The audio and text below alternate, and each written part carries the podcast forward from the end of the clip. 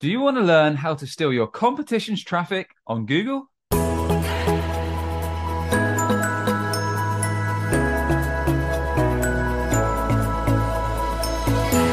Hey, I'm Sam Dunning, co owner over at webchoiceuk.com and host the top 100 B2B marketing podcast, Business Growth Show. And if you haven't done so yet, check out my weekly email where I'm sharing actual website and marketing tips, useful podcasts, free goodies, resources, and more to kick off your week with a bang. Why not give it a trial over at businessgrowth.email? So, this is a slightly controversial strategy I often see it used by SaaS software as a service companies in the B2B space. It's often recommended for companies that want to hit the market fairly quickly and capture some traffic, some potential sales leads for companies that are perhaps a bit more established than themselves, that have already built up a bit of brand.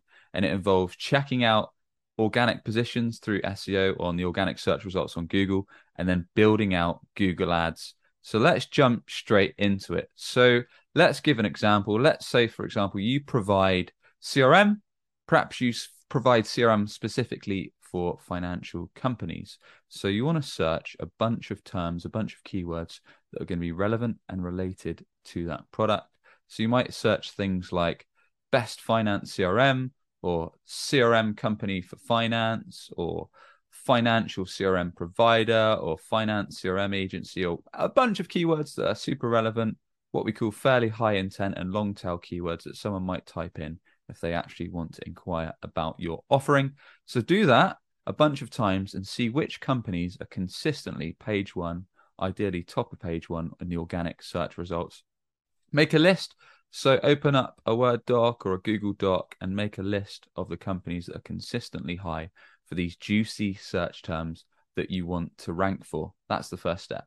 Once you have made your detailed list on your Google Sheet, Word doc, whatever it might be, of the brands that are consistently high on organic search for the main products or services relevant to what you do, those juicy search terms that you want to get sales leads, inquiries, and deals over the line for, you need to fire up a Google AdWords account and you'll need to enter in those brands that we made the list of and then we'll need to create some titles and ad copy for our Google ads that we want to appear for those branded searches. One thing to bear in mind is for legal issues, you want to be careful. So try avoiding putting in those competitor brands directly because you don't want them going after you or their legal teams. So what you can do instead is use titles like, let's go with our finance CRM example. You might want to put finance CRM, compare before you buy, or alternative finance CRM, or see what other finance CRMs are on the market. So basically trying to stop people in their tracks because they've searched for this competitor brand directly, but we want to stop them at the last hurdle. So they might say, look, I'll, I'll go to the competitor, but I'll also check the brand I was going to anyway. So basically looking for that last click where they've got a brand in mind, but they might think, hmm, let's see what else is available. And then they click through to your site because the chances are that competitor brand because they're ranking well on SEO consistently, they're probably doing a fair bit of other marketing and advertising. So basically trying to steal the demand that they've built up to get people to click through to our ad by enticing them with the comparison option.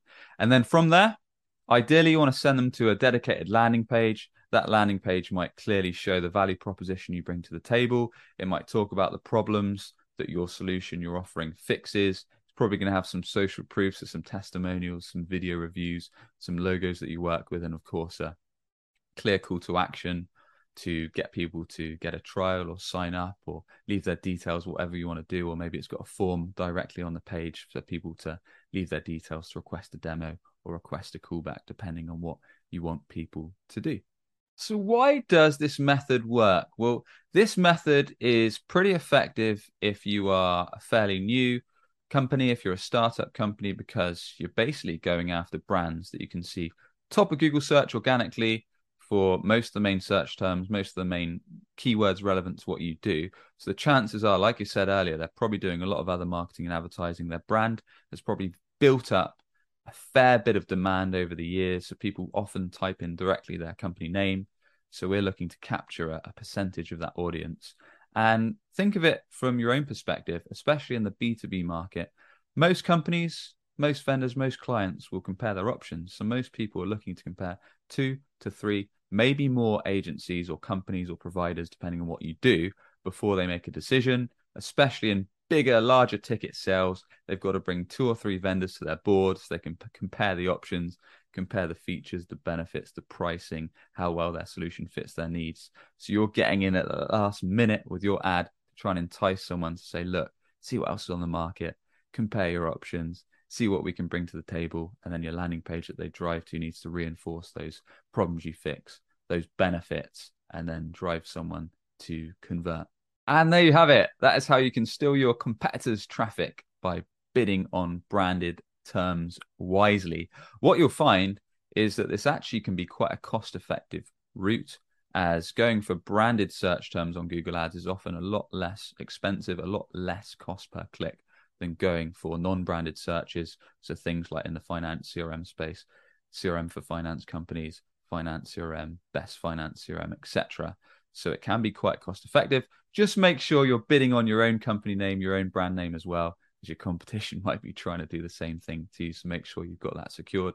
And the other thing to bear in mind is that there is rarely a silver bullet when it comes to marketing. So make sure this is part of your overall marketing mix. You're not just solely relying on this channel but you have other channels in place. So if you're in the B2B space, maybe you're running SEO, maybe you're running review sites, maybe you're running a podcast, email list, social media and social ads, etc. So it's just one piece of the puzzle that's going to build up your brand, build up your website traffic, and drive inbound leads your way. As always, if you enjoyed today's episode, a quick subscribe on YouTube or rating on the audio podcast is much appreciated.